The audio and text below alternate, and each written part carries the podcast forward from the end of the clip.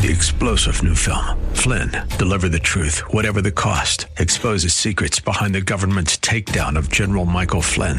Flynn knew what the intel world had been up to. He ordered the first audit of the use of contractors. This set off alarm bells. He told the truth. He was the most dangerous person for Donald Trump to hire. They had to get rid of Flynn. Flynn, deliver the truth, whatever the cost. Available now. Watch it today. Go to salemnow.com. Salemnow.com. Are you looking for truth from God's Word that you can understand and apply to your life? You'll find it today on Make It Clear with Dr. Stan Ponz, Bible teacher and president of Florida Bible College in beautiful Orlando. Listen now as Stan makes it clear.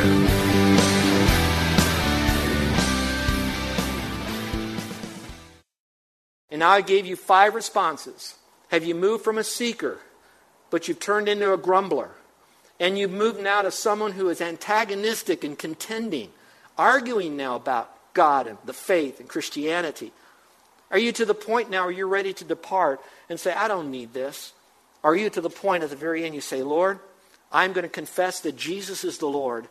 He is the true bread of life, and I want to take all of him. I trust him as my Savior, and I want to follow him now as my Lord. I don't know. That's where I want to be. I want to be the one, and I want to confess, and I don't want to depart. Let's go back to the passage.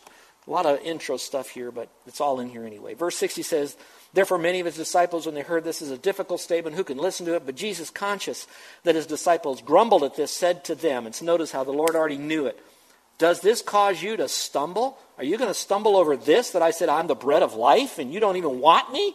You won't believe in me? You won't receive me? You won't partake of me? Verse 62 is so cool. It says, what then if you see the Son of Man ascending to where he has been before? In other words, if you won't accept me when I'm telling you I'm the bread of life, what are you going to say once I ascend up to heaven after I go to the cross, die, and you're seeing me float up to heaven? If you can't accept me doing all these miracles for you and saying I'm the bread of life, how are you going to accept all of this stuff? And folks, can I tell you that's another point where we are? How much more does God have to give us before we're willing to step over the line and place our faith alone in Christ alone? to become a Christian and then to follow him as our Lord.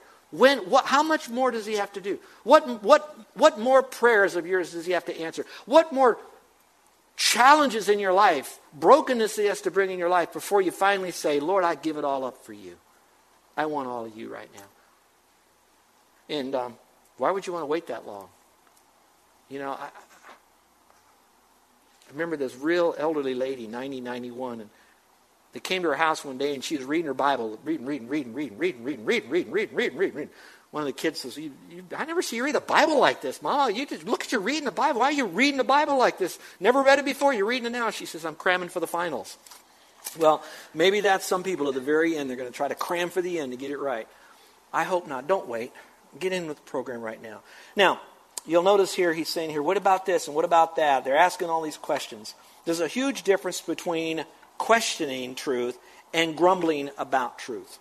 Let me see if I can help you with this. Parents, this is a this is a fine line that I think you will you will know if you know your child. And child could be any child age, but listen carefully, whether it's a little child or an adult son or daughter. There's a difference between a child who is questioning their faith and one who is grumbling about their faith. And you have to be to a point in your life that you are fully sold out for God. And I, that's why that's I pray for that because I, it's rare that they will be if you're not.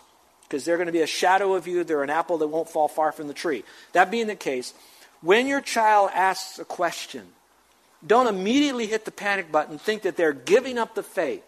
A lot of times in sales, when someone tells you no, it's because they don't have enough information to say yes. So if you want them to say yes to God, they're asking all of these questions. They may need more information, not more legalism, not more put downs, not more anger, not more control and manipulation and intimidation. They just need you to sit down and have an honest talk. And if they ask you a question you don't know the answer to, admit it. Say, that's a great question. I don't know the answer to that question. But Pastor Dennis does.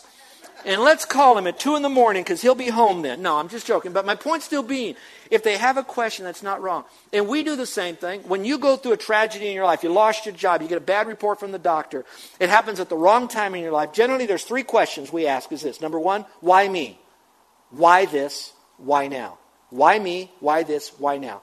Now, let me tell you, that is a wrong, wrong three questions. Because if you ask it this way, why me, Lord, with an attitude of grumbling, it's why me, Lord? It should have happened to so and so. They deserve that. Why this? Why this? You could have done anything else to me, but why did you do this particular thing? You know I can't handle this. That's grumbling. Or why now? Okay, I'm getting ready to go on vacation. Why did you break my leg? I'm supposed to go skiing. Why now? You could have done it on the slopes after a whole week of skiing. Why now? That's grumbling. I think grumbling is one of the greatest enemies of the faith. And I wish I had time to share with you how it destroyed the children of Israel in the wilderness by grumbling. But now those same three questions are legitimate questions when you come with a humble, teachable heart to the Lord and you say, Lord, why did you let this happen to me? There must be a reason because you're building your character in me. This is to help me find my purpose in life for you. So, Lord, why me? I got to know this. This must be very special. Why this, Lord? Okay, you could have had a lot of things happen, but you had this particular. What lesson am I going to learn in this? How is this going to help me? Because when I am broken and I'm suffering, then you're going to comfort me so I can then comfort other people. So why is this in my life? Who in my life right now can I touch by what this is to help them on my journey and on their journey? Because you gave this to me. That's a good question. That's not grumbling. And why now? Lord, you could have given it to me earlier, could have given it to me later, but why now? Something is happening. And young people, listen to this part. Maybe the Lord is doing something in your life to prevent you from doing what you want to do at a timeline in your life because He knows in the future something in the near future could be so dramatically dangerous for you. He's allowed this to come into your life or prescribed it to keep you from having to go through something else because He loves you. He loves you. So asking questions is not necessarily wrong. It's how you ask them in the spirit of grumbling or the spirit of a learner, pupil, student etc. The application is don't stop listening before God gives you the answer. In other words, if you're praying for something and you don't get the answer right away, don't give up praying and then try to solve the problem on your own. Keep on asking. All right, let's go to the next verse, verse 63. I love this. It says, It is the Spirit who gives life, the flesh profits nothing. The words that I have spoken to you are spirit and are life. But there are some of you who do not believe, for Jesus knew from the beginning who they were who would not believe and who it is that would betray him. Oh, my goodness gracious. There are two things to remember in this about the words of Jesus they provide life, and they provide the Spirit for you. I just love that about the words of Christ. We spoke to that already. In this book right here, it's to open you up to a wonderful life. This here is going to give you the spirit and the passion because in it are all the words that he wants you to have. I hope you feast upon his words and how important they truly are. Those words are all rich. I wish you had time, but maybe you would like to go back over the chapter we've been covering, and I want you to find where God is referred to in here.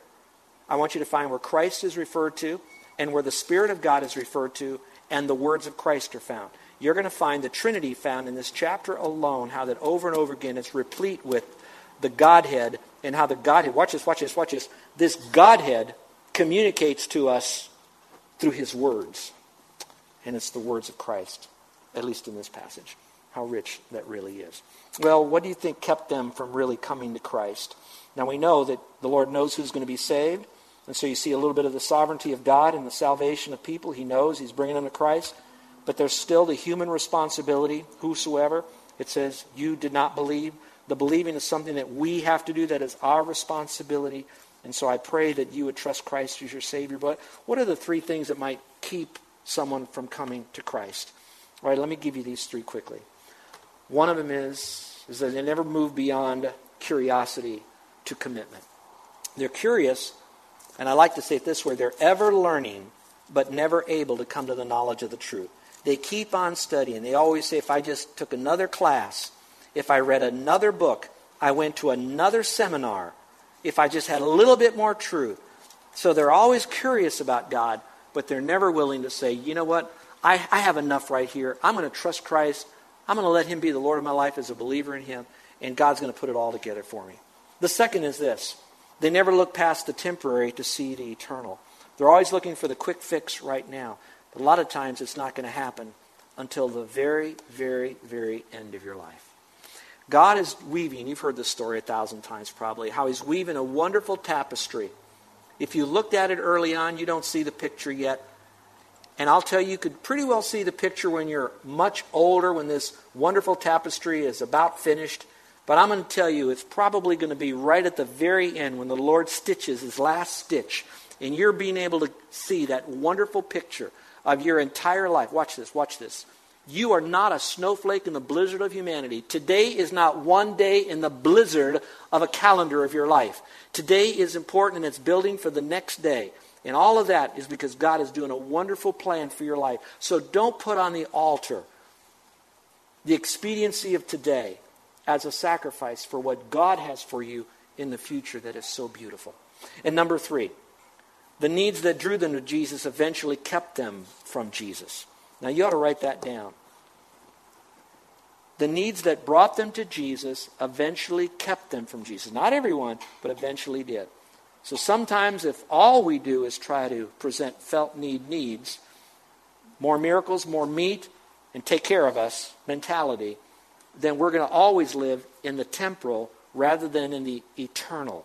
These are the things that are going to keep us from Christ because even though Jesus fed them all, he said it's not about the earthly bread, it's all about me. You need to receive me. I am the bread, not the food that you've just eaten. I am the bread. And I, if I could give you anything here, church, my family right here, I want you to partake of Christ. Is he your all in all? Do you love him with all your heart, soul, and mind? Whatever else he does for you, that's grace heaped upon grace. But do you really love him? And watch this. And will you allow him to be God in your life? That's so critical.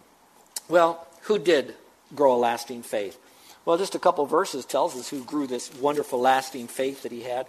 It'd be his disciples that began to really grow up into these things. Look what he says in verse 65. And he was saying, For this reason I have said to you that no one can come to me unless it be granted to him from the Father, but you must do the believing.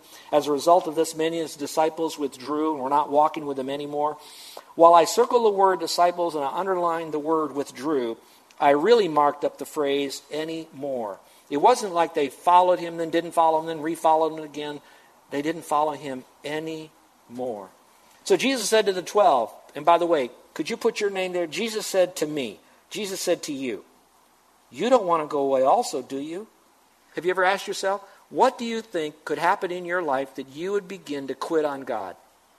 Would it be the loss of your mate, the loss of your job, the loss of your child, the loss of your health, the loss of your retirement or your investments or your finances? What would, what would it be that would cause you to give up on God? Will you also, like the rest of these, back out?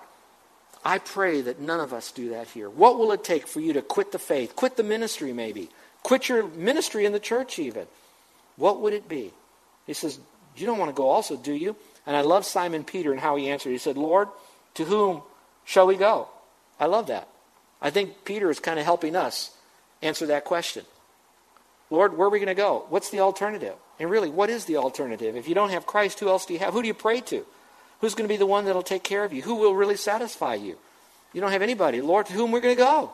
Can't go to anybody else. You're the man. And he explains why. Because you have words of eternal life. Then he says, We have believed and have come to know that you are the Holy One of God. So what else is there? It'd be your words. It's all about the words of eternal life. We believe in you. I'd like to ask you that question. Will you now take God's word every day and read it? I, I know I sound like a preacher, maybe because I am, but do, do, do, you get, do you get a Bible? Do you have a Bible? Do you have a good Bible? Did you get a good study Bible? One with leather on it? Maybe even get your name on there?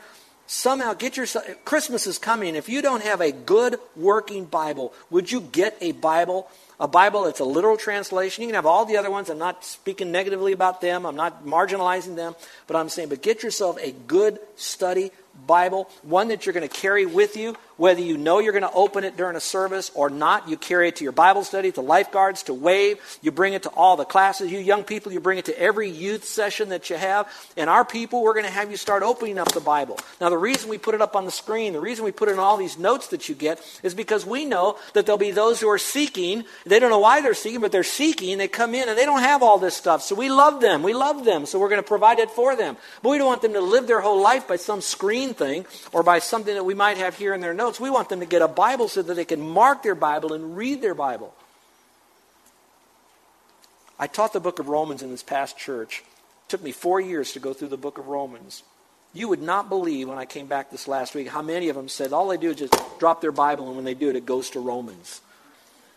And they said, as I look at my Bible, it's all marked up in Romans.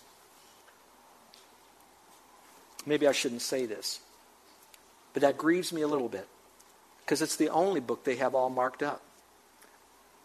I transitioned to a church in Southern California after I finished the book of Romans. And whoever they had afterwards was a great man, had great honor, morally pure, doctrinally sound, but had a different style and no more was their Bibles marked up. No more did they have a working Bible. Hardly ever brought their Bible any longer. And I am not dismissing all of that. I know there may be reasons and things happen, but right now, folks, you want the words of Christ. You want to know the words. You want to see how special this is and how rich it can be for all of you. And then finally, who else? You're the Holy One. I like what Peter does. He keeps confessing. Who do you say that I am? Peter's the first one to open his mouth. You're the Holy One, God. And here, who, who's the one we're going to go to? We believe in you. We know you. You're the Holy One of God. He's the one that keeps confessing publicly in front of all that are around him. You're the one. You're the one. He's the one that keeps opening his mouth. Now, I know all about the personality styles. He might have the gift of gab, so he's always yakking, okay. He might be the one that was maybe more powerful in personality, so he's the only one talking. But the point of the matter is, he's still an illustration of this. I am going to go public with my faith, and I'm not just going to live a Christian life. I'm going to have a not just a no so salvation, I'm going to have a say so salvation, and he is talking. Now, I said all that because I'm bringing this to a close with this. If you want to grow your faith, you want to make a full commitment to Christ, not just to be one of those that's on the outside, wanting to know more, kind of just what you can do for me, Lord. Then, secondly, when you want to know Christ, you don't want to just go for the things He's given to you. You want to go deep into Christ. You want to know Him. And the way you know Him is by abiding in the Word and letting the Word abide in you. And when that begins to happen, you're experiencing, beginning, the fullness of God in your life. And when that's happening, the, watch this, the authenticity of it is you can't help but to speak for Christ. My sweet wife, been married 43 years. When I was dating her, not dating. We really didn't date. We were more courted than dated. It was kind of a weird thing going on because she was so, I'm not going to kiss you until I'm going to spend the rest of my life with you. I'm not going to tell you I love you until I'm going to spend the rest of my life with you. I'm saying, how, how long are you going to hang in here, you know? And so we made our commitment. But here's what I'm saying with all that. Everywhere I went, how are you doing today? Oh, I'm doing fine. I saw Carol. Really? Okay. How was work today? Oh, it was really good, but I miss Carol. You know where I'm going with this? Because Carol was in my heart. I couldn't help but talk about Carol. When I'm around guys that don't have a date, I can always tell you what's on their mind because that's what they talk about. Not girls, but they'll talk about cars, sports, this, that, and the other because that's what's on, nothing wrong with that. But if you're a blood bought, born again believer in Christ, I don't know how you cannot talk about Christ. Somehow, you just kind of poke him like the Pillsbury Doughboy. Woo! You just poke him. And you want to say something about Christ. Somehow you want to spin this conversation around about Jesus Christ. I sat next to a, a television producer of one of the most popular television shows on HGTV on one of the flights. And at the very end of all of this, got in a conversation about Christ, couldn't wait to do it. I don't know whether she trusted Christ, but she said this. She said, I really like talking to you. And she gave me her card. Now relax, Carol was right there. And she said, Do you know anybody that's going to buy a house in Hawaii? Because we'd like to put them on HGTV. And I'm saying all that to say this. When you cut this lady's wrist, she bleeds HGTV. If we were to cut your wrist, would it bleed Jesus Christ, the bread of life? Let's pray, shall we? With every head bowed and every eye closed. this isn't my invitation. In fact, I'm not just praying yet. I just want to give you an alone time with the Lord so that you can process. You went through a lot of verses, but at the same time, we covered the whole chapter of 71 verses by an overview. The main thing is growing a lasting faith, and you do that by eating of the bread of life, Jesus Christ. There's five different kinds of people in this chapter. It's not men and women. It's five different kinds of people and their backgrounds. You're in there somewhere. There are five different responses in this chapter to Jesus' preaching on I am the bread of life. Which one are yours? Are you the one he could be speaking to today? And he's saying, I'm the bread of life. I'm the bread of your life for you to have eternal life? Is he speaking to you? And are you going to be a seeker, a grumbler, an arguer, depart from all of this, not come back and hear more? Are you going to be one that's going to confess that Jesus Christ is the Lord who died, He is the bread of life, and that you have trusted in Him and Him alone, and you now have eternal life, and you are hungry no longer? And now the rest of your life is to feast on Christ. And to feast on Christ, He said, is, is feasting in His Word. And you're going to do that. What will you do with today's message? the very end of the chapter, it talked about he picked 12, and by the way, that's the first time he ever said that in the book of John. He identified the 12. He also said, Out of the 12 I picked, one is a deceiver. He referred to Judas Iscariot. Could that be you too? So maybe you're at a point in your life and you're ready to cry unto the Lord and respond. You're going to be the one that says, Yep, I'm coming to you. What do you say?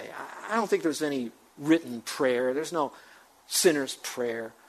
It's a communication between you and the God of the Bible, the authentic and true and only God.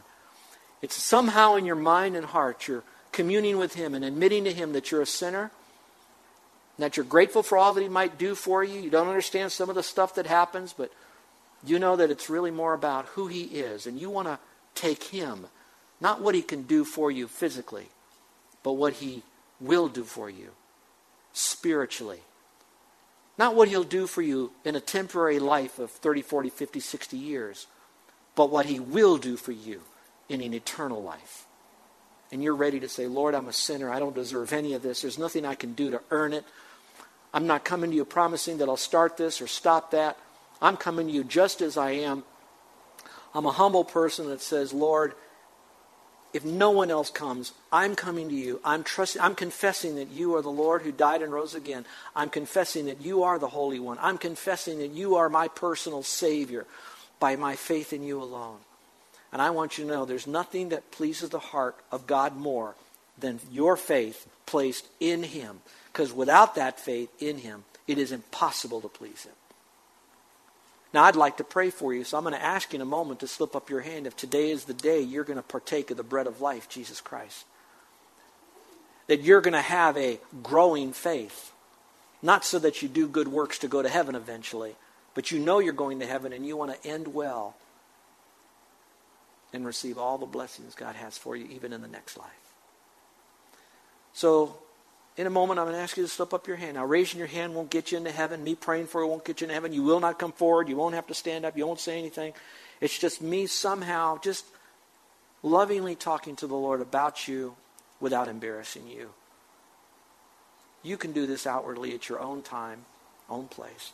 But I'd like to know is there anyone in here ready? The Lord is now offering himself to you as the bread of life that'll satisfy you. You will never be hungry you will never thirst again for your salvation. You have a home waiting for you in heaven because you have an eternal relationship with the only God. And you'd like for me to pray for you. With heads bowed, eyes closed, no one looking around. Is there anyone that's ready now to say, Pastor, I'm trusting Christ as my Savior. I've done it now. I'm taking of that bread. Would you remember me in prayer? Don't say it out loud. Just slip up your hand, put it down. I'll know you mean it. And I'll just talk to the Lord about you. Is there anyone today that's ready to do that? Put your hand up, put it down right now, real quick, real quick. Okay, Christians, how many of you know that for a while there you've kind of you've nibbled at the bread, you've eaten some of the bread, you've feasted at times, but you know that you've kind of stepped back a little bit and you know that Jesus Christ needs to be at the center of your relationship again. You need to come back to him. It's not come back to the ministry, come back to more works, come back to more deeds.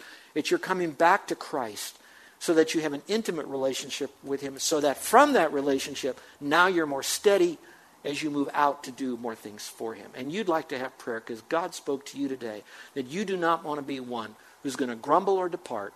You want to be one who's going to confess with your lips and your life that He is your Lord because He's already been your Savior. Is there anyone here that would like to have prayer? Would you slip up your hand? Is there anyone at all? Amen. Amen. Our gracious Heavenly Father, I do thank you for today. I thank you that you are the bread of life.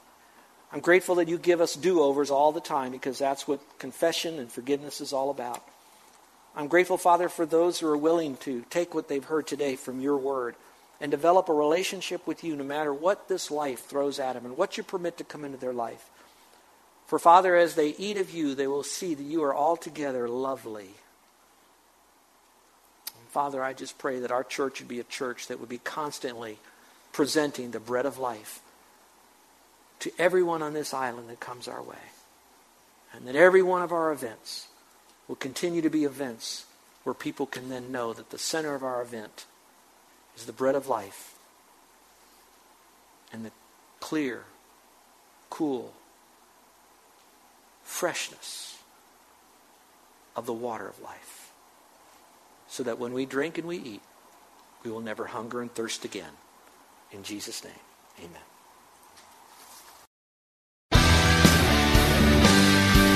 You're listening to Make It Clear with the teaching of Dr. Stan Ponz, founder of Make It Clear Ministries and president of Florida Bible College in beautiful Orlando, Florida. Make It Clear is dedicated to taking the Word of God with clarity into every person's world. It is the support of listeners like you who make the ministry of Make It Clear possible. You can provide your tax deductible gift to Make It Clear online by going to makeitclear.org or you can mail your gift to Make It Clear. P.O. Box 607901, Orlando, Florida 32860. Thank you for helping us make it clear. If you would like to have Dr. Ponz speak at your church or event, please send us an email at tellmemore at makeitclear.org. Thank you, and remember to make it clear.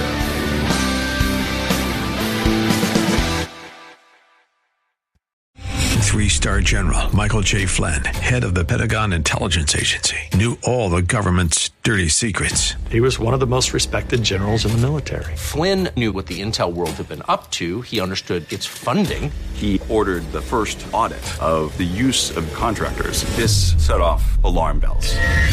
The explosive new documentary, Flynn, Deliver the Truth, Whatever the Cost, and covers the facts behind this scandal. Flynn told the truth. He was the most dangerous person for Donald Trump to hire. I find out the worst enemy that I'm going to face in my life is right here in America. They took my assessment and they wanted me to change it. And I was like, I'm not changing it. They had to get rid of Flynn. With in depth interviews, archival footage, and never before seen personal records of the man behind the headlines. I just felt like I was drowning. Flynn, deliver the truth, whatever the cost. Available now. Watch it today. Go to salemnow.com. Salemnow.com.